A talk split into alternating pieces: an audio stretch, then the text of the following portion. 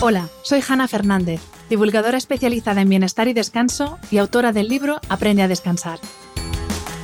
Quiero darte la bienvenida a un nuevo episodio de mi programa de podcast A Guide to Live Well, una guía práctica de bienestar en la que descubrirás de la mano de los mayores expertos cómo cuidar tu salud y tu entorno para vivir más y vivir mejor.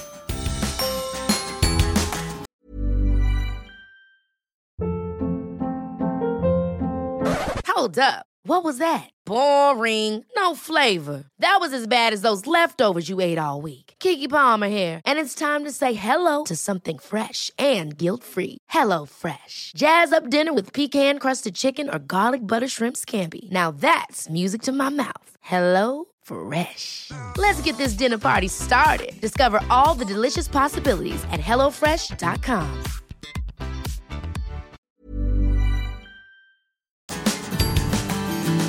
A continuación, vas a escuchar uno de los cuatro episodios especiales del podcast de Hanna Fernández sobre el dolor, realizados en colaboración con los laboratorios Kern Pharma. Endolex, de Kern Pharma, es un medicamento sin receta indicado para el tratamiento sintomático a corto plazo del dolor agudo de intensidad leve a moderada en adultos.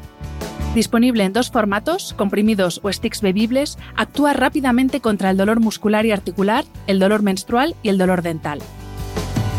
Importante, los expertos que participan en estos cuatro episodios no tienen ningún tipo de vinculación con el anunciante. El contenido de los mismos en ningún caso sustituye la consulta con un médico. Lea las instrucciones de este medicamento y consulte al farmacéutico. Para más información, visita kern pharmatulado punto com. Todos sabemos lo que es que te duela el cuerpo. Todos, menos las personas que sufren insensibilidad congénita al dolor, una condición en que no se puede percibir el dolor físico y en la que señales y síntomas como heridas, moretones, huesos rotos y otros problemas de salud pueden pasar desapercibidos debido a la falta de conciencia del dolor. La Asociación Internacional para el Estudio del Dolor lo define como una experiencia sensorial y emocional desagradable asociada a un daño tisular real o potencial o descrita en términos de tal daño. El dolor es, en principio, un mecanismo de defensa que nos sirve para detectar y localizar procesos que dañan las estructuras corporales. Pero es también un fenómeno tremendamente subjetivo que no siempre está vinculado a una lesión o patología orgánica. Y además, cuando esta vinculación existe, la intensidad del dolor no está necesariamente relacionada con la gravedad de la alteración que lo produce. El dolor es parte inevitable de la vida, nos afecta a todos, tanto es así que hasta tiene un día mundial, que es el diecisiete de octubre. Y para hablar de dolor, de los tipos que hay, de cómo varía según nuestra subjetividad, de los tratamientos, tanto farmacológicos como no farmacológicos, y de cómo convivir con él cuando se convierte en crónico, vuelve hoy al podcast la doctora Ana Domínguez Ruiz-Huerta, doctora en medicina, especialista en anestesiología y reanimación. Compagina la dirección del Instituto Madrileño del Dolor con su puesto de especialista del Servicio de Anestesiología, Reanimación y Terapéutica del Dolor del Hospital de la Paz de Madrid. Bienvenida, doctora, y muchísimas gracias por volver otra vez a este podcast. Pues muchísimas gracias a ti, Hanna, por volver a invitar a, a tu podcast, pero sobre todo por darle difusión a este tema que es tan importante para nuestra calidad de vida y que a veces pues, o no se entiende bien o no se le da la importancia suficiente. Pues, eh, Ana, te voy a hacer una pregunta. La primera pregunta es como mega obvia, pero yo creo que no es tan obvia porque, a ver, todos sabemos que el cuerpo duele, ¿no? Nos duelen las cosas, todos hemos experimentado esto. Pero exactamente, ¿qué es el dolor? O sea, ¿cómo se explica eso que, que notamos cuando algo no está bien desde un punto de vista fisiológico? Pues, Hanna, el dolor es eh, muy difícil de definir, pero sin embargo es muy sencillo de entender, ¿no? Porque todos tenemos experiencias de dolor en este momento actual o en el pasado y desde que somos bien niños. La Asociación Internacional para el Estudio del Dolor modificó su definición en el año dos mil veinte y lo ha definido como una experiencia sensorial y emocional desagradable asociada o similar a la asociada a un daño eh, tisular real o potencial. Esta es una definición eh, un poco amplia, ¿no? Eh, claro, pero eso es lo que pretende. O sea, la definición del dolor lo que pretende es coger todos los tipos del dolor, ¿no? O sea, eh, todos los aspectos del dolor. Entonces, para hacer esta definición, la I A S ha tenido en cuenta eh, un montón de, de consideraciones, ¿no? La primera es que el dolor es una experiencia personal y que está influenciada no solo por factores biológicos, sino también por factores psicológicos y sociales. Que la persona aprende el concepto del dolor a través de su experiencia vital. Que si una persona manifiesta una experiencia dolor, dolorosa, debe ser respetada como tal, porque la experiencia del dolor es una experiencia absolutamente subjetiva. No tenemos un termómetro de dolor, no tenemos eh, pruebas de imagen que nos digan cuánto dolor tiene un paciente. Por tanto, la única forma que tenemos de medir el dolor de una persona es lo que él nos cuenta.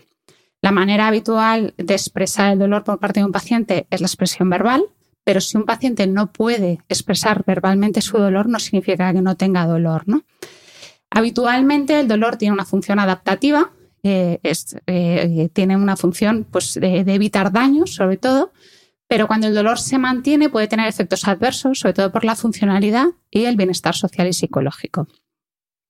Y en último, eh, la última consideración es que el dolor y la nocicepción son fenómenos diferentes, porque el dolor no, se, no depende solo de la actividad de las neuronas sensoriales. Entonces, eh, para entenderlo, la nocicepción es eh, la, eh, la percepción de un estímulo doloroso desde que se produce ese estímulo hasta que se hace consciente en el cerebro. Esto es un proceso que es complejo, que es, eh, forma parte del sistema nervioso, que eh, mueve un montón de neurotransmisores, de sustancias en el organismo y comienza con le, el estímulo doloroso Eh, que estimula los receptores del dolor. Los receptores del dolor se llaman nociceptores, son unos receptores específicos que lo único que hacen es sensar el dolor. Eh, nociceptor viene del latín nocere, es daño, y ceptor es captar. Uh-huh. Entonces, cuando nosotros tocamos, por ejemplo, una sartén caliente, el estímulo, ese estímulo que es dañino para nosotros eh, estimula los nociceptores y pone en marcha una serie de mecanismos biológicos de liberación de cascada que es ascendente desde el receptor hasta el sistema nervioso central. Cuando esta sensación desagradable se hace consciente y llega al cerebro, en milésimas de segundo, inmediatamente después, se pone en marcha una respuesta conductual inicialmente. En este caso que hemos tocado la, la, el calor, es el de retirada, ¿no? O sea, y esto ocurre en milésimas de segundo que casi no nos damos cuenta, pero es porque la, el sens- o sea, la sensación desagradable se ha hecho consciente. Entonces, la primera respuesta es la de retirada. Además de la respuesta conductual, se lleva a cabo una respuesta del sistema nervioso autónomo. El sistema nervioso autónomo es como eh, es el sistema nervioso no consciente. Lo que va a hacer es que después de esa percepción desagradable del estímulo, Eh, se produzcan una serie de respuestas biológicas como son eh, me pongo pálido, sudo, eh, si es muy intenso hasta me puedo desmayar, ¿no? Toda esta respuesta eh, neurovegetativa al dolor también eh, ocurre inmediatamente de la, de la sensación dolorosa, ¿no? Pasados unos segundos del dolor, y todos tenemos experiencia de estos, empieza eh, lo que llamamos la autorregulación del dolor. Después del ascenso del estímulo doloroso, desde el cerebro baja una respuesta de autorregulación. Estos estímulos bajan desde el cerebro y ponen en marcha la producción de lo que llamamos eh, endorfinas, que son morfinas endógenas. Entonces, la liberación de las endorfinas lo que hace es que el estímulo doloroso sea más tolerable, disminuye la intensidad del dolor. Entonces, todos tenemos esa, esa experiencia, ¿no?, del dolor que con el tiempo, aunque, la, aunque haya sido una lesión y la lesión permanezca y tal, el dolor se va haciendo cada vez más eh, tolerable, ¿no? Y una es que estoy pensando y, y digo, claro, esto de que eh, cada persona tiene un umbral del dolor diferente, no digo yo que no, pero mi duda es, ¿es más una cuestión psicológica o más de decir es que yo soy muy estoico y aguanto la sartén y aunque me esté muriendo? ¿O, o es que este, esto que nos has explicado tan maravillosamente eh, sencillo para que lo entendamos de cómo interviene el sistema nervioso, es que ahí eh, esa cascada de neurotransmisores difiere de una persona a otra? ¿Lo sabéis? ¿O esto no se puede saber? No sé si se puede saber. Se sa- vamos, eh, se puede saber. O sea, lo... El problema que tiene eh, la, el dolor es la subjetividad del dolor, claro, ¿no? O sea, no es lo mismo eh, eh, otros, otra serie de respuestas biológicas que se pueden medir de forma objetiva, ¿no? Entonces, evidentemente, como el dolor es subjetivo, no podemos eh, quitar la parte subjetiva del dolor, claro, ¿no? O sea, el dolor es, por definición, subjetivo. Entonces, hay diferencias biológicas entre las entre los, m, distintas personas, distinta densidad de receptores. Por ejemplo, estos nociceptores que hemos dicho, la densidad de nociceptores en la piel es diferente en unas partes de la, del cuerpo que en otras. Entonces tenemos eh, claro. experiencia que es más doloroso un estímulo en una zona que en otra. Eh, Evidentemente, la densidad de receptores de una persona y de otra seguro que es distinta. Cómo funciona el sistema nervioso entre una persona y otra es distinta. Pero no solo eso, sino que es que el dolor no es, la, no es solo la nocicepción. La nocicepción es la parte biológica del dolor, pero es que el dolor, como se hace consciente y está en el sistema nervioso central, está influenciada por tantos factores de, de índole emocional, eh, psicológico, eh, eh, de, farmacológico, de, de muchísimos órdenes, ¿no? De muchísimas cosas que influyen cómo percibo yo el dolor. Uh-huh. Entonces, evidentemente, como es subjetivo, la subjetividad lo es todo en el dolor, claro. Uh-huh. O sea, ¿y qué tipos de dolor hay? Porque yo investigando sobre el tema he visto que hay distintas clasificaciones según eh, cuánto dura el dolor, según eh, cuál es el origen del dolor, según incluso dónde está localizado ese dolor. Entonces, ¿cómo clasificáis los expertos en dolor eh, los dolores? Eh, claro, sí, sí, es verdad que nosotros eh, utilizamos clasificaciones del dolor para entender mejor los dolores y para tratarlos, ¿no? O sea, cada uno tiene un abordaje un pelín distinto, pero sí que es verdad que es muy difícil encontrar un dolor puramente de un tipo, ¿no? Pero bueno, sí que utilizamos distintas clasificaciones para eh, clasificar el tipo de dolor. Según la duración, evidentemente un dolor es agudo, eh, es el que todos eh, conocemos, es limitado en el tiempo y tiene poco componente psicológico, ¿no? Es un dolor que entendemos bastante bien, ¿no? Es el dolor posoperatorio, el dolor de una fractura, el dolor de un esguince. Es un dolor que entendemos que está asociado a una lesión, que cuando la lesión se cura desaparece ese dolor y entonces eh, tiene poca carga psicológica para el paciente. Cuando el dolor eh, decimos que sea cronificado, se cumple uno de los siguientes criterios. El primero es que dure más de tres meses, que eso es eh, como la definición más obvia, ¿no? O sea, cuando no es eh, limitado en el tiempo, sino que se extiende en el tiempo, el dolor se ha cronificado. ¿Y de forma continua o que vaya y venga durante tres meses? O sea, que dure más de tres meses de forma continua. Mm, eso es mm. uno de los criterios. Pero hay otro criterio que es que se repita intermitentemente Ajá. a lo largo de meses o años. Por ejemplo, la cefalea. La cefalea no es continua durante tres meses. Son episodios de cefalea que duran a lo mejor veinticuatro a cuarenta y ocho horas, pero se repiten. Una ciática, pacientes que tienen, Ajá. claro, eh, crisis de ciática de forma eh, periódica que duran un tiempo, pero que se extienden a lo largo Ajá. de los años. Ajá. Eso también es un dolor crónico. También es dolor crónico aquel que dura más de un mes después de que se ha eh, curado la lesión que lo originó. Por ejemplo, eh, una fractura de cólex, una fractura de, de la muñeca que cura, está enyesada, inmovilizada, ha curado, pero el dolor no desaparece.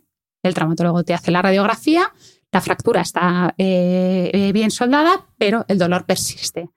Pues ese dolor persiste más allá de la causa que lo originó, es un dolor crónico. Y por último, se considera siempre dolor crónico aquel dolor que se asocia a enfermedades que son crónicas por sí mismas, por ejemplo, la artritis reumatoide, el cáncer, el dolor oncológico, la fibromialgia o eh, lesiones que no se curan, o sea, la artrosis. Pues esos, aunque sea el inicio del dolor, ya se sabe que van a ser dolores crónicos. Uh-huh.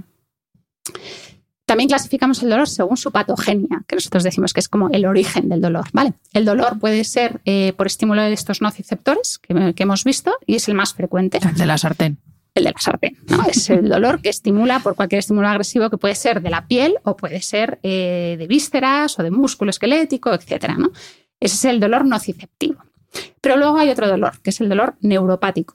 El dolor neuropático es un dolor que está producido por un estímulo directo o por una lesión o un mal función, una, mal, una mala función del sistema nervioso. O sea, las fibras que conducen al dolor están funcionando mal. Las características del dolor son, de este tipo de dolor son un poco diferentes. Es un dolor que los pacientes describen como quemante, urente, eh, como sensación de frío o de calor, de pinchazos, de hormigas, de un perro que me muerde. Una sensación diferente que uh-huh. nos eh, orienta a los profesionales que el, el origen del dolor está en el propio sistema nervioso. También clasificamos el dolor según la localización. Lo llamamos somático.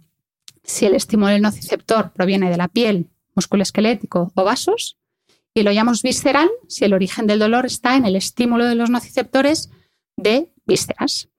¿Qué diferencia hay? Pues el dolor somático es un dolor que, está, que es muy punzante y está muy bien localizado. Si me tuerzo una muñeca, lo que me duele es la muñeca, yo lo puedo señalar. Sin embargo, el dolor visceral es un dolor que eh, se caracteriza porque no está bien localizado, suele irradiarse a zonas diferentes del origen del dolor y suele acompañarse mucho de esos síntomas neurovegetativos que hemos dicho, la palidez, la sudoración, todo esto. Por ejemplo, el infarto de miocardio. Mm. Entonces, no te duele el corazón. El paciente describe un dolor que le baja por el miembro superior izquierdo, se pone pálido, se pone a sudar, se pone malísimo y lo que tiene es un infarto. ¿Vale? Ese es el dolor visceral. Hay otro tipo de clasificaciones, a lo mejor que son más específicas, como por ejemplo si el dolor es continuo durante todo el día, si es irruptivo, si tiene picos, si responde o no responde al tratamiento que nosotros usamos, si responde mal lo solemos llamar dolor complejo, según la intensidad, si es leve, moderado. Entonces son... son Eh, pues distintas clasificaciones que es verdad que se suelen a lo mejor eh, sobreponer unas sobre otras, ¿no? De, sobre todo en los dolores crónicos que ya llevan mucho, mucho tiempo de evolución, pero que a nosotros nos orientan a la hora del, del tratamiento. Eh, sí que quería eh, eh, eh, llamar la atención sobre eh, que no es el dolor agudo un dolor normal, ¿no? Del que no me tengo que preocupar porque es eh, eh, acorde a la lesión, uh-huh. y entonces eh, pues va a desaparecer, y el dolor crónico, ojo, ya eh, esto no va bien, ¿no? Porque el dolor agudo, sobre todo si es de una intensidad moderada grave, no un dolor leve, eh, cuando está perpetuado, en el, o sea, perpetuado en el tiempo, no para llegar crónico, pero el estímulo doloroso que da una señal al sistema nervioso central, dolor, dolor, dolor, dolor. Esto va a producir en el sistema nervioso una cosa que se llama la neuromodulación. O sea, los nervios se adaptan a esa señal repetida de un dolor agudo persistente, por ejemplo, en el posoperatorio. Un dolor maltratado en el posoperatorio da esa señal persistente al sistema nervioso central que hace que las, que las neuronas se modulen y se alteren de forma que pueden ocasionar eh, que, se, que estímulos que no son dolorosos, como el tacto, se hagan dolorosos, o que estímulos que son dolorosos pero no mucho se hagan intensamente dolorosos. Entonces, todo esto se llama la sensibilización, que pacientes con dolor crónico lo conocen muy bien, se han dicho muchas eh, eh, como diagnóstico, ¿no? Tiene usted sensibilización central. Entonces, la sensibilización normalmente viene por esta adaptación del sistema nervioso. Uh-huh. ¿Qué pasa con esto? Que entonces la causa del dolor ya no es la causa del dolor, sino que la causa del dolor se traslada al sistema nervioso y el dolor crónico se convierte en una entidad por sí misma. La causa cura y el dolor persiste porque permanece. Ha producido uh-huh. una alteración en la biología, en la función, la fisiología del sistema nervioso. Vaya tela. Claro, por eso los, los terapeutas de dolor siempre tenemos tanta, eh, tanta eh, ponemos tanto énfasis en un correcto tratamiento del dolor agudo intenso, ¿no? O sea, claro. Los profesionales de anestesiología en los hospitales pues siempre estamos persiguiendo pues para que el dolor posoperatorio esté bien controlado, ¿no? Porque una de las complicaciones del dolor agudo es la cronificación de este dolor. Es que incluso estoy pensando, claro, has puesto el ejemplo de un posoperatorio, por ejemplo, pero estoy pensando a la hora de hacer ejercicio, determinadas actividades, determinados deportes que te pueden provocar. Yo estoy pensando en CrossFit porque Es, es lo típico de el manguito rotador y que me duele el hombro, y que me duele el hombro, y pasa un mes y otro, y me pincha el hombro cuando hago no sé qué movimiento, y me duele. Me... Pero es esto que como que te habitúas o que eh, pasa, dejas de, de prestar atención y dices, bueno, pues eso que dice la gente, el ejercicio duele, ¿no? El deporte tiene que doler. Y lo mismo no pain, se puede... No gain, no sé si, exacto, lo mismo, eso es muy de crossfitero. Sí. Y lo mismo, no sé si esto puede desencadenar también, que no solo, pen, pensen, no solo puede provocar un, un dolor Eh, como es el de un posoperatorio, sino también un dolor que, pues, que asumimos que va, va en el sueldo, por así como no sé claro. cómo decirlo, que asumimos que es normal ese dolor, entre comillas, y puede acabar provocándonos esto o no, o son circuitos diferentes. Depende de la intensidad del dolor, si es un dolor leve o es una molestia solo durante el periodo del ejercicio, que luego se pasa, que tal, pues es poco probable, pero si es un dolor intenso que se mantiene en el tiempo, por supuesto que puede pasar, o sea, los dolores agudos pueden cronificarse.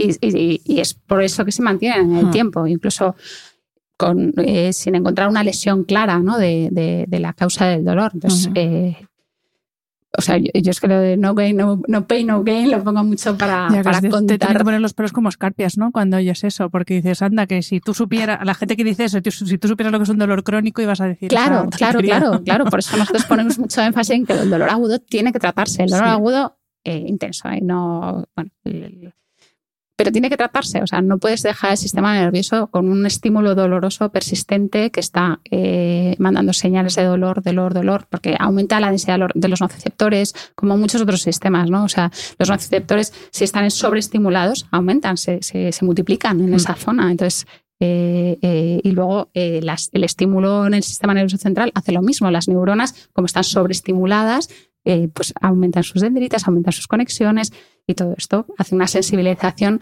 de todo el sistema que, que no, no tiene ninguna razón de ser, ¿no? O sea, pudiendo evitarse, ¿no? Pero la ventaja de esta cronificación es que es evitable. Si tú te haces un correcto manejo del tratamiento del dolor agudo, es, eh, eso no ocurre, ¿no? Entonces, pues es, es sencillo. Y, eh, doctora, ¿quién sufre más dolor? Porque claro, uno puede pensar, pues claro, te vas haciendo mayor, o una persona que tiene, pues yo que sé, que en su trabajo requiere mucha actividad física, o, o no, o uno que está todo el día sentado y todos sabemos la espalda cómo se te queda después de diez horas sentado. ¿Quién sufre más dolor? O sea, no, no, no hay que pensar que solamente las personas mayores o solamente la edad es un determinante para que vayan aumentando los dolores, sino que también hay, no sé, y aquí dime tú, diferencias por sexo, la cuestión hormonal. Yo no sé, hay mujeres que somos, eh, me incluyo, especialmente sensibles en determinados momentos del ciclo y, y es que te duele todo mucho más que en otros momentos del ciclo. Entonces, eh, ¿cómo, ¿cómo se distribuye el dolor en cuanto a población? ¿Quién tiene más dolores, si es que se puede cuantificar, o todo el mundo por igual, o cómo va esto? Pues mira, el perfil más frecuente de una persona con dolor crónico en España es una mujer de cincuenta años. Ese es el, el, el estándar, ¿no? Eh, de cada cinco personas que tienen dolor crónico, tres son mujeres. O sea, sí que existe una diferencia por aspectos biológicos que son propios de la mujer y también por aspectos psicológicos y sociales. Eh, la mujer, por una parte, tenemos mayor esperanza de vida. Eso hace que eh, sumemos más patologías. Además, tenemos más predisposición a tener patologías de determinado tipo que cursan con dolor. Y luego, por otra parte, hay un factor que es cultural y socialmente eh, está más aceptado que la mujer tenga dolor y no se queje. Entonces, es llamativo, por ejemplo, que una mujer tarda el doble de tiempo en conseguir un diagnóstico y tratamiento de su dolor que un varón. Entonces, eh, eso hace... Porque no va al médico, no porque no... Generalmente porque no... Claro, porque suele... Sí, porque lo tenemos asumido. Lo tenemos asumido. O sea, culturalmente es... Eh, bueno, pues eh, si te quejas parece que es que te quejas mucho. Entonces, pues la mujer eh, es, tiene más tendencia a ocultar su dolor o, o, o tarda más en poner en marcha, pues... Eh, los mecanismos para, que, para, para el alivio de su dolor, ¿no? Eh, si vemos la población en España de más de dieciséis años, eh, hay cifras que llegan hasta el veinticinco por ciento de la población con dolor crónico. ¡Madre mía! Eh, y de estas, además, el sesenta y seis por ciento tienen un dolor crónico intenso. O sea, no un dolor crónico con el que se manejan más o menos. O sea, eh, del veinticinco por ciento de la población, ese, un sesenta y seis por ciento tiene un dolor intenso. El dolor intenso es eh, siempre invalidante, ¿no? O sea, es muy discapacitante. La franja de edad eh, de más dolor está entre los cincuenta y cinco y los setenta y cinco años, que eh, llamativamente disminuye eh, en las franjas muy extremas de la vida, ¿no? Seguramente porque o tienen otras preocupaciones, porque ya... Eh, Bueno, eh, o lo asumen más. O lo asumen. O yo es que estoy no pensando tienen... en mi padre y digo, es que mi padre lo tiene muy asumido con ochenta y seis años. Claro, entonces ya la queja de dolor parece como que toma un, un segundo plano, ¿no? Entonces, los que más se quejan de dolor, porque sigue siendo una cosa subjetiva y el paciente tiene que decir que lo tiene, es la franja entre cincuenta y cinco y setenta y cinco años. Eh, y has dicho mujer, o sea, el, el, el paciente tipo mujer. Es una mujer de cincuenta y uno años, es la media. Claro, yo estoy pensando, cincuenta y uno, cincuenta, cincuenta y uno años es edad media de la amiga de la menopausia. ¿Tiene que ver el hecho de que sea justo un momento de cambio hormonal muy heavy para la mujer? Eh, eh, no tanto, porque eh, date cuenta que esto es una edad media. O sea, mm. si tú haces la media de todos los pacientes entre dieciséis y ochenta y cinco, te sale de cincuenta y uno. No es, o sea, no es la, la moda, no es los que más se repiten, uh-huh. sino es la media de edad. Vale. Pero el factor más, eh, más o sea, la franja de edad donde hay más dolor es entre cincuenta y cinco y setenta y cinco. O sea, que hay un factor hormonal asociado, pues seguramente, claro, o sea, eh, la bajada de estrógenos, pero no es en el momento de la menopausia, es de cincuenta y cinco a setenta y cinco. Uh-huh. La vale. bajada de estrógenos aumenta la osteoporosis, aumenta la, eh, las patologías reumatológicas, aumenta un montón de patologías que se asocian con dolor y que son más frecuentes en uh-huh. la mujer. Vale. Entonces, no es justo el momento de la menopausia, pero sí a partir de la menopausia, ¿no? O sea, a los cincuenta y cinco ya la menopausia está establecida y ya empieza como, eh, pues, a echar el cuerpo, a echar en falta los estrógenos, ¿no? Uh-huh. Vale. Y eh, también te quería preguntar, aparte de, eh, de la población o cómo es el paciente tipo con dolor, ¿cuáles son los dolores más frecuentes y cómo influye nuestro estilo de vida en el desarrollo de esos dolores. No, no hablemos de, pues te vas a esquiar, te rompes algo y tienes ese dolor. Eh, digo esto es profesor porque la doctora está ahora mismo convaleciente de una fractura complicada en la pierna por el esquí, pero bueno, eso, eso sí que lo tenemos que asumir. A los que nos gusta hacer un poco el cafre, pues a veces nos pasan estas cosas. No sé si se hace el cafre o por accidente, pero bueno, que al final, bueno, son cosas sí, que, sí, bueno, que, que, la, que conlleva la vida, pero dejando aparte esos dolores, estos dolores que tenemos, no quiero decir tanto como crónico, porque os imagino que lo tiene que diagnosticar un profesional, sino estos dolores persistentes de me levanto todos los días con dolor de cuello, de, después de estar yo sé cuántos días sin moverme, sin hacer ejercicio, trabajando mucho, no puedo con la espalda. Típicos dolores. Me duele mucho la cabeza y estos dolores de cabeza asociados a, uno, que no bebemos agua ni para atrás, dos, que estamos todo el día delante de una pantalla encima con el cuello hacia adelante. Entonces, ¿cuáles son los dolores más habituales y cómo determina nuestro estilo de vida eh, la aparición y el mantenimiento de ese dolor, la persistencia, perdón? Sí, sí. Pues el dolor más frecuente de, eh, la, de, de la población, sin ninguna duda, es el dolor lumbar. Es el precio que pagamos por caminar eh, eh, eh, erectos, sobre dos piernas, claro, ¿no? Erguidos. Entonces los animales reparten el peso entre cuatro extremidades, nosotros eh, caminamos erguidos y por tanto pues todo el peso cae sobre la columna lumbar, sobre los discos de la columna lumbar. Entonces el dolor lumbar es eh, hasta el cincuenta y cinco por ciento de las causas de dolor crónico. La segunda causa más frecuente es el dolor articular en general. Eh, normalmente se debe a la artrosis, entonces esto sí que es la franja de edad pues, eh, más avanzada, ¿no? Pues, que puede ser dolor de rodilla, dolor de cadera, de cualquier articulación. Otras causas muy frecuentes, la cefalea, el dolor generalizado que incluye fibromialgia, eh, pero hay eh, un porcentaje muy alto de dolores crónicos en los que no se consigue eh, encontrar la causa uh-huh. de este dolor, ¿no? Puede ser porque la causa eh, sea esta que hemos comentado, ¿no? El dolor neuropático, la alteración del sistema nervioso. No hay una causa conocida y esto a veces es muy difícil entender por el paciente e incluso por sus familiares, ¿no? O por su entorno. Eh, porque uno cuando tiene dolor siempre quiere saber su causa, ¿no? Porque entendemos muy bien el dolor agudo. ¿Me duele por qué? ¿Por qué me duele? ¿No? Y entonces, sí, pero que tiene que haber algo, ¿no? Doctora, tiene que haber algo que, que esté detrás de este dolor mío, ¿no? No hay nada. Y si lo hubo, ya no está. Entonces, tienes que entender tu dolor crónico como un dolor que es una entidad. De hecho, la O M S lo ha, lo ha clasificado ya como una enfermedad por sí mismo, ¿no? Nuestro estilo de vida, ¿cómo puede eh, modificar nuestro dolor, ¿no? No tanto eh, el estilo de vida va a ser el desencadenante del dolor, pero sí que es verdad que el estilo de vida puede modificarlo mucho, ¿no?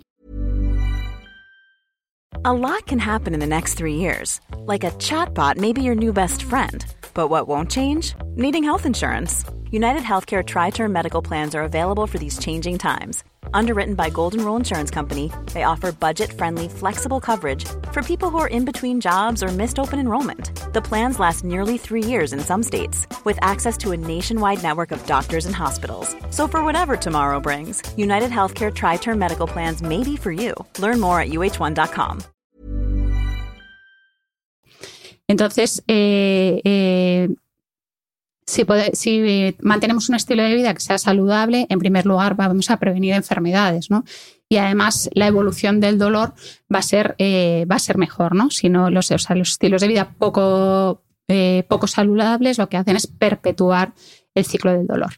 Entonces, eh, ¿cuáles son los, las cuatro patas del taburete de la, de la vida saludable, ¿no? Pues el sueño, la alimentación, el ejercicio y el desarrollo de la actividad laboral, ¿no? O la higiene postural, o como quieras llamar.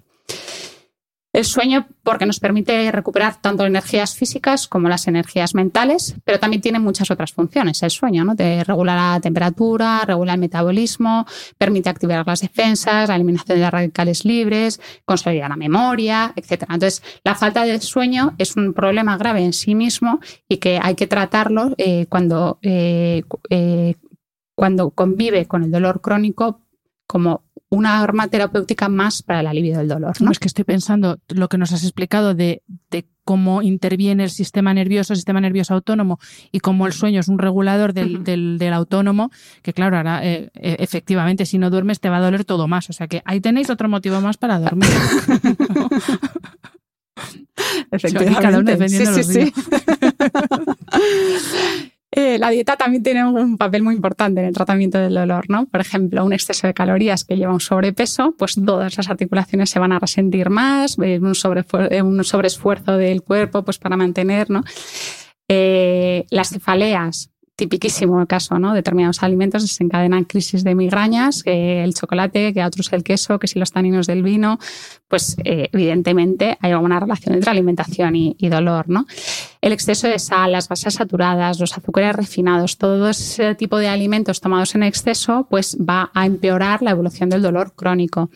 En la otra cara de la alimentación hay alimentos Eh, que por sí mismos no van a, a tratar el dolor, no van a aliviar completamente el dolor, pero es verdad que tienen muchos eh, efectos analgésicos o antiinflamatorios, las verduras, el ajo, la cebolla, el cacao, los frutos rojos, etcétera, que eh, combinados con un tratamiento médico adecuado, pues pueden ayudar eh, a, a aliviar el dolor y a mejorar la calidad de vida.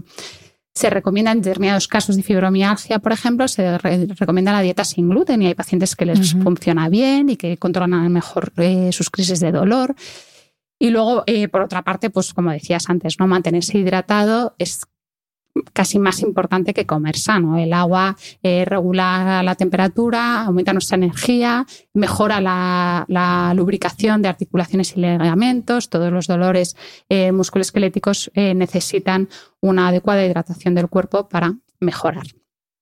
El tercer, la tercera pata del taburete es la actividad física, ¿no? La actividad física es un complemento imprescindible para tratar el dolor. Es verdad que durante muchos años eh, la profesión médica ante un dolor crónico recomendaba reposo e inactividad. Mm. Y esto se ha visto que es un error, o sea, sobre todo en caso del dolor crónico. O sea, hay que tener inactividad eh, con un objetivo, por ejemplo, que se suelde una fractura, pues no hay otra porque es prioritario, pero ante el dolor crónico, eh, eh, pues eh, la inmovilidad y la inactividad juegan en contra, ¿no? O sea, la actividad física Eh, mejora eh, la evolución del dolor crónico. Eh, además, la actividad, si es una actividad de bajo impacto, tiene muy pocos efectos adversos sobre el dolor crónico, ¿no? Entonces, eh, la, eh, caminar, caminar, eh, una caminata, no, no, no, no caminar cien metros, claro.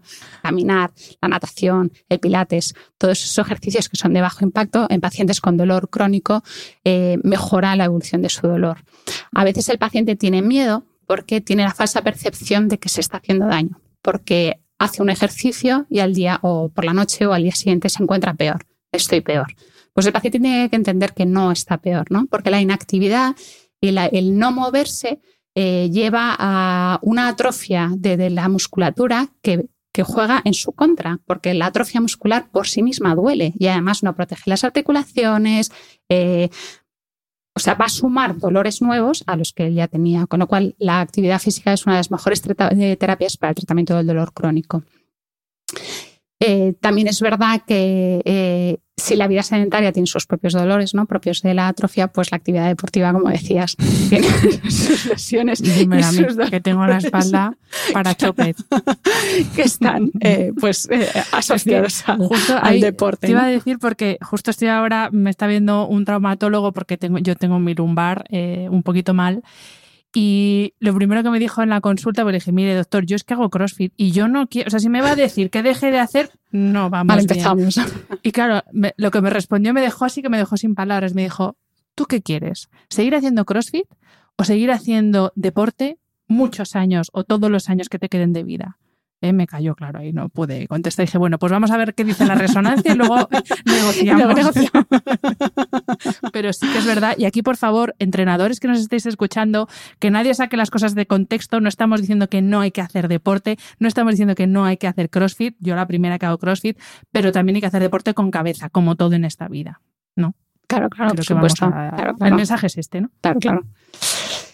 Eh, nos falta la postura. La última, claro, la, la, los hábitos posturales, la actividad eh, laboral. Desde una higiene postural para el descanso nocturno, que menos, lo recomendado es bo- dormir boca arriba, no todo el mundo es capaz, pero si no, dormir de lado. Eh, cambiar de postura durante la jornada laboral, da igual que trabajes sentado o que trabajes de pie, siempre hacer estiramientos o cambiar la postura, no mantener la misma postura durante ocho horas. Utilizar un calzado adecuado, son cosas como muy básicas y que nos pueden eh, mejorar la calidad de la vida. Eh, cómo levantar los pesos desde el suelo es una cosa fundamental, o sea, no, no cargar, porque eso, la intensidad que se descarga sobre los discos intervertebrales de la zona lumbar es brutal, ¿no? O sea, proteger la espalda a la hora de levantar un, un peso. Y luego es, es llamativo que el dolor crónico es más frecuente en personas desempleadas, que esto no es tanto por los hábitos laborales, ¿no?, por las higienes posturales, sino una cosa más psicológico-emocional, ¿no? Y luego también es mucho más frecuente en determinadas ocupaciones, como por ejemplo en el sector limpieza, ¿no?, por, por la, claro, o sea, la postura de la, cómo haces una cama si no estás echado claro, hacia adelante, ¿no? O sea, que son movimientos repetitivos, pues como el que...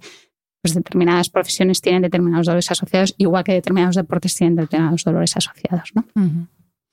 Y eh, en todo esto hemos hablado de estilo de vida, pero hay una parte eh, muy determinada y determinante a su vez eh, de nuestro estilo de vida, que es la gestión del estrés.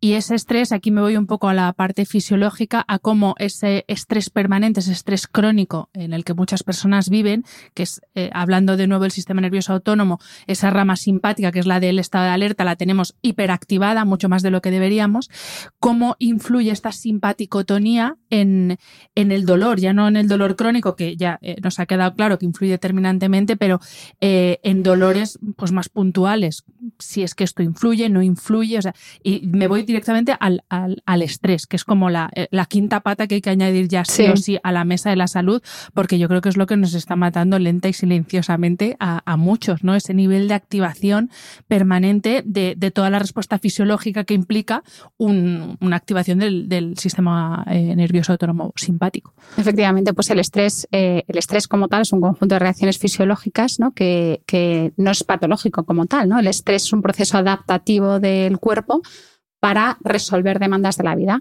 pero por definición el estrés no es patológico, o sea, uno tiene que resolver y activar el sistema nervioso autónomo para eh, eh, hacer un examen, para hacer, adaptarse a un cambio laboral, eh, para eh, una intervención quirúrgica, todo eso es lo que nosotros llamamos la respuesta fisiológica de estrés.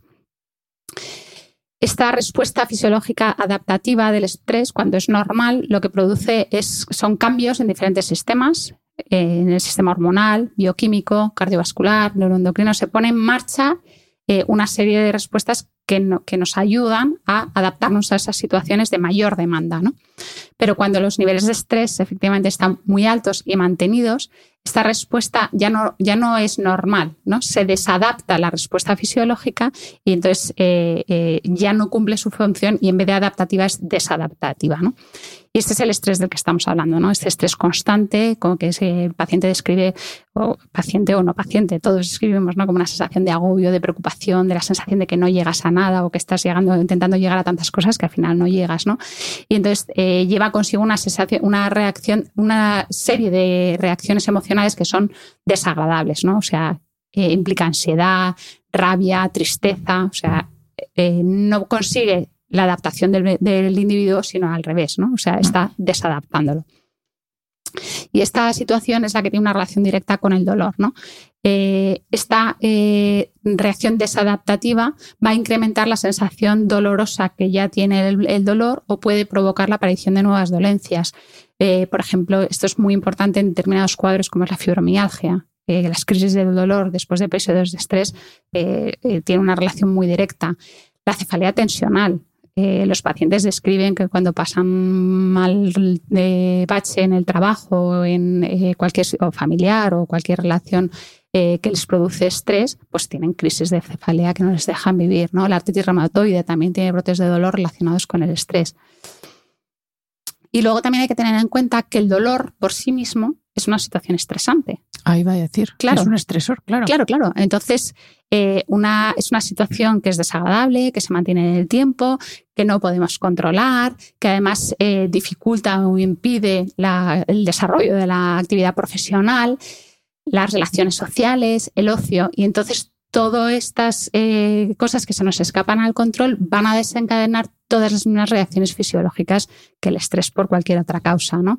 Por tanto, el dolor produce estrés y el estrés incrementa el dolor, con lo cual se hace así una situación que es imposible de resolver si no atacamos las dos patas, ¿no? Uh-huh. Eh, entonces, eh, para ello que necesitamos pues, eh, cualquier intervención psicológica para eh, ayudar a los pacientes a afrontar estas situaciones de estrés asociadas eh, o productoras del dolor, Eh, con técnicas de relajación, técnicas cognitivas para afrontamiento del estrés, eh, técnicas de resolución de, conf- de conflictos, etcétera, ¿no? Uh-huh. Pero es verdad que, que no solo es causa, sino que es consecuencia, ¿no? Entonces, eh, sí que es eh, un objetivo que tiene que estar dentro de la terapia del dolor. Yo es que tengo una teoría, y quiero que me, me digas a ver si, es, si tiene cierta base, y es que puede llegar un momento que un dolor, pues por ejemplo, mi dolor de espalda, que ahora mi dolor lumbar me está, mmm, lo tengo ahí en todo lo alto. Yo, Hanna, de verdad, te invito al Instituto Madrileño del Dolor. Es que, mira, no lo quería decir aquí en, eh, grabando, pero es que has descrito, algo, has dicho frases que digo, es que me está describiendo mi dolor de... Porque además llevo más de dos años con el dolor de forma recurrente. O sea, es que sí, tengo que ir. Pero a lo que iba. Eh, puede llegar un momento en el que el dolor...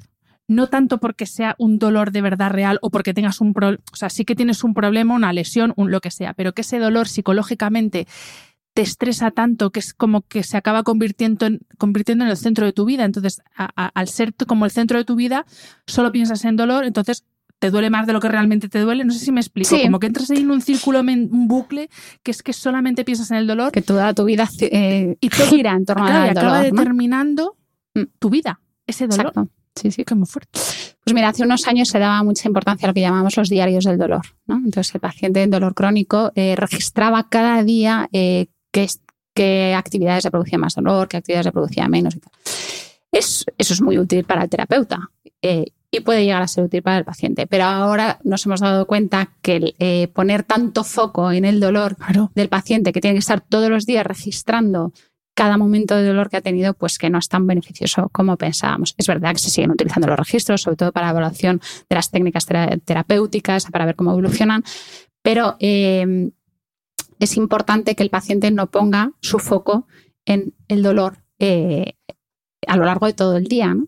Muchas veces en las unidades del dolor eh, explicamos a los pacientes cuál es eh, la expectativa del tratamiento, del tratamiento intervencionista que vamos a hacer, ¿no? De la infiltración, de la radiofrecuencia y tal.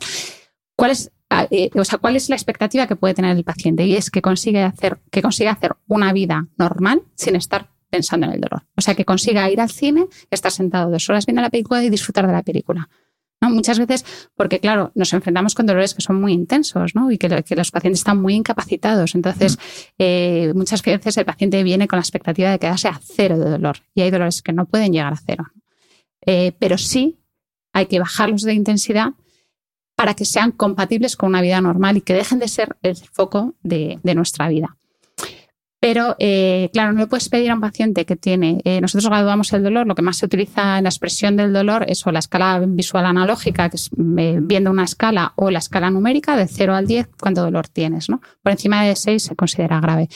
Eh, si tienes un dolor de ocho durante todo el día, no puedes pedirle al paciente no pienses en tu dolor. Porque es que, es que, es que es imposible, aunque no quiera, ¿no? Sí. Aunque no quiera, es que no... Eh, de hecho, eh, el hecho de poder comunicar su dolor, que el entorno le entienda, el poder... A veces eso es una propia terapia, ¿no? Eh, es verdad que además hay determinadas eh, personalidades que si tú eh, le pides que no focalice toda su atención en el dolor y que no lo manifieste, que no sé qué, les produce tanta ansiedad no poderlo comunicar que casi es peor. Entonces, cada paciente es un mundo, como, ¿no? No, o sea, hay que... en el elefante verde. Claro, claro. Es elefante verde. También hay que individualizar estas cosas, ¿no? Que es verdad que uno, como, eh, de forma personal, tiene que intentar no poner su foco en el dolor hasta donde su personalidad le permite, ¿no? Pero lo que no hay que es exigir al de enfrente que no eh, manifieste su dolor, ¿no? Es que, es que, es, no, es que me, está, me quedo pensando porque efectivamente es que llega un punto... Ahí estaba pensando también qué importante la labor de... Imagino que trabajáis de la mano con psicólogos porque, claro, eh, que una persona entienda que ese dolor... Imagínate, una persona con cuarenta años, que ese dolor no va a desaparecer nunca porque es... Pro- no sé si hay algún dolor crónico que remite, no sé. Yo, por lo que he leído, no he visto... O sea, quiero decir, claro, había que ver... ¿qué dolor? Qué pregunta más tonta te he hecho, porque habría que hablar de un dolor concreto. Pero claro, eh, hacerle entender a una persona, y yo, ya, lo que has dicho, la personalidad, hazme a mí entender, yo que soy una persona hipercontroladora, que nunca voy a poder dejar de sentir ese dolor que siento, que lo voy a poder mitigar, que habrá épocas que me duela más, que me duela menos, que podré conseguir que no sea el centro de mi vida, pero que va a estar siempre ahí. Eso psicológicamente... Uff, claro, depende de las personalidades. Mucha tela. Claro, claro, hay pacientes que eso les cuesta muchísimo entenderlo. Les cuesta muchísimo, sobre todo a pacientes jóvenes. La, la gente mayor es mucho más tolerante en ese sentido, porque ya... ya tiene más mili, ¿no? Pero, pero es verdad que pacientes jóvenes, por ejemplo, dolores pélvicos, eh, que es eh, un perfil de paciente más, más, más joven, ¿no? Y que dice, pero, pero se me va a quitar. La pregunta es, ¿se me va a quitar? ¿No? Porque son dolores además como que interfieren mucho en tu intimidad, en tu, en tu vida más, más personal, ¿no? Eh, es, a veces es muy difícil de, de digerir esa, eh, eso, ¿no? Pero, pero en realidad yo creo que si pararas a diez personas por la calle y les preguntas si le duele algo, ¿no? Ocho te dirían que sí. Quizás el hecho el... de saber que no se va a ir ese dolor lo que ya te, claro, claro, te claro, el, claro, la claro, bestia. Efectivamente, porque eh, eh, el dolor convive con nosotros. Claro. O sea, de una manera o de otra, eh, ya sea físico, ya sea eh, temporal, ya sea por una lesión, ya sea agudo, ya sea crónico, ya sea emocional, ya sea lo que sea, ¿no? O sea, el dolor es tan amplio que, que tenemos que lidiar con el dolor. Sí. Entonces, yo creo que es eso que dices tú, ¿no? O sea, es el, el, el tragarte la píldora de que es, este dolor que me está fastidiando ahora eh, lo voy a tener para siempre. Pero no es, no es tan real, ¿no? O sea, si el dolor es eh, de baja intensidad y eh, no, no, no, no, eh, no es el foco de tu vida, es un dolor que es muy tolerable. Mm. Entonces, lo que pasa es que el paciente cree que necesita tener el dolor a cero para que su vida sea adecuada, y a veces no es, no es verdad, ¿no? Y, pero sí que es verdad, Hanna, que hay muchos dolores que se curan, ¿eh? Incluso dolores crónicos, o sea, hay dolores que sí que desaparecen, pero bueno, las expectativas tampoco tienen que estar eh, sobredimensionadas, sobre todo a la hora de ir a una unidad del dolor, porque entonces el fracaso terapéutico es muy ancla, claro, muy grande, claro, claro porque... Claro. Pues, eh, doctora, para terminar la entrevista, eh, lo mismo los que nos, nos escuchan dicen, ¿por dónde está saliendo esta? Pero eh, quería hablar de eh, la soledad, porque es que hace poco leí un artículo en un periódico que se titulaba La soledad duele o algo así. Entonces, investigando un poco sobre el tema de la soledad, porque es verdad que, bueno, yo he leído bastante porque hay, bueno, es, es un tema preocupante. De hecho, eh, tengo aquí algunos datos. La soledad no deseada, no la que uno elige, eh, afecta al más del trece por ciento de la población, cuesta catorce mil millones eh, de euros al año al, a los servicios públicos de salud, y que incluso he llegado a leer que es más perjudicial para el ser humano que el alcohol, que fumar o que no hacer ejercicio, que son como las, los tres Eh, caballos del apocalipsis, ¿no? Eh, y claro, pensando además es que la soledad eh, activa, es, repito, no deseada, activa ese sistema de alerta del que hablábamos antes, ¿no? Esa alerta continua, ese estrés de, eh, pues me sube la presión sanguínea, aumenta los niveles de cortisol en sangre, eh, se acelera la respiración, se vuelve además una respiración poco fisiológica porque es una respiración más, más eh, bucal. Eh, entonces, quería, quería preguntarte por, por o si tenéis datos o si habéis ex, visto en, en consulta vosotros cómo esta soledad no deseada, eh, que es que eh, lo, lo tengo aquí, provoca dolor del alma, que me parece una cosa preciosa, si esta soledad no deseada agudiza el dolor físico. Si vosotros tenéis pacientes que el hecho de estar solos, aunque no quieran, se ve agudizado ese proceso doloroso por el que transitan. Desde luego, la soledad eh, es uno de los principales sufrimientos de nuestra época, ¿no? Eh, en esta, en esta época que vivimos de las nuevas tecnologías en las que deberíamos estar más conectados que nunca, eh, al, ese mismo estilo de vida hace que sobre todo nuestras personas mayores y nuestros enfermos muchas veces estén solos, ¿no? Eh, y es como tú dices, ¿no? La, socia- la soledad no, no deseada, eh, eh, la soledad por sí misma, hay estudios que dicen que la soledad por sí misma aumenta eh, la probabilidad de una persona de morir de forma prematura. De ahí lo que, lo que tú comentas, ¿no? De que es más peligroso que el tabaco, que el alcohol o que, o que no hacer ejercicio, ¿no? O sea, aumenta eh, el desarrollo de múltiples enfermedades o la evolución la hace más rápida o más tórpida, de forma que los pacientes que están solos eh, incluso mueren antes que los pacientes que no. Y luego, además, la soledad se, se asocia a mucha mayor tasa de depresión y de ansiedad y mayor tasa de suicidio, ¿no? Entonces, eh, la ansiedad y la depresión son eh, de, factores desencadenantes, no solo de dolor crónico, sino también de otras enfermedades. Eh, también tenemos que tener en cuenta que la soledad, eh, o sea, que el propio dolor crónico eh, es causa muchas veces de ese aislamiento social, ¿no? Eh, los pacientes que tienen dolor crónico, hasta el veinticinco por ciento de los pacientes con dolor crónico se aíslan socialmente porque eh, antes bajaba a echar la partida con las amigas y ahora no me apetece porque me duele la espalda, antes daba una vuelta, iba al mercado y ahora es que no quiero y lo pido porque es que eh, me duele la rodilla tanto que no me compensa, ¿no? Pacientes que a lo mejor sí que viven solos, pero que sí que tenían un ámbito social, ¿no? De relación social, se aíslan ellos mismos eh, eh, por el hecho del dolor crónico, ¿no? Eso, eh, siempre en las, en las consultas hacemos mucho énfasis, ¿no? Hay que, no solo por moverse, no solo por hacer determinados ejercicios, no solo por, por no caer en la atrofia y en el eh, abandono, sino también hay que hacer el esfuerzo por mantener relaciones sociales, ¿no? O sea, que hacer el esfuerzo de bajar, de quedar, de echar la partida o lo que haga falta. Y luego, por último, hay pacientes con dolor crónico que no están solos como tal, pero que se sienten muy solos, que tienen gente alrededor, pero por el hecho de que eh, no comprenden su dolor, se sienten completamente aislados, ¿no? Porque eh, el dolor es una enfermedad que ni se, eh, ni se ve, ni se mide, pero está ahí, ¿no? Entonces, el hecho de que el paciente no se sienta comprendido por su médico, por su familia, por su entorno, hace que muchas veces se sienta muy solo, ¿no? Pues, Joana, qué placer charlar contigo. Espero que vuelvas más a, al podcast. Es verdad que el tema del dolor es como muy... Pero bueno, es que es una realidad de, del ser humano, hasta ahí.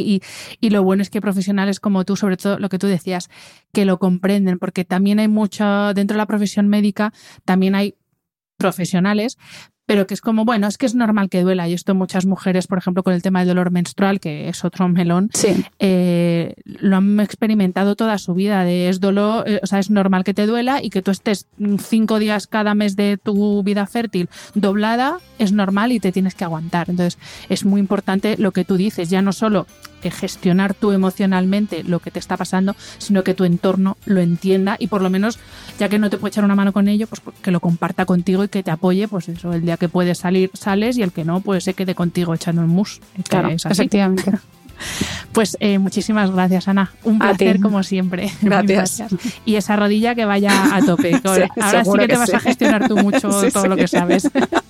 Gracias, Ana. Gracias, Ana. Espero que hayas disfrutado del episodio. Este programa de podcast es independiente y en abierto gracias al apoyo económico de marcas que apuestan por mi trabajo y confían en mí para ayudarles a comunicar su mensaje.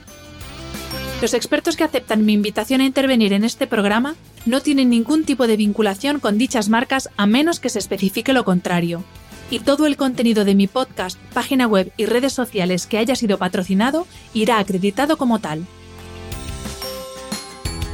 Gracias por ayudarme a que este proyecto siga siendo viable e independiente visitando la web de mis anunciantes, dejando reseñas, comentarios y valoraciones en las distintas plataformas de reproducción y compartiendo mi contenido en tus redes sociales. Mil gracias por estar al otro lado. Nos escuchamos en el próximo episodio.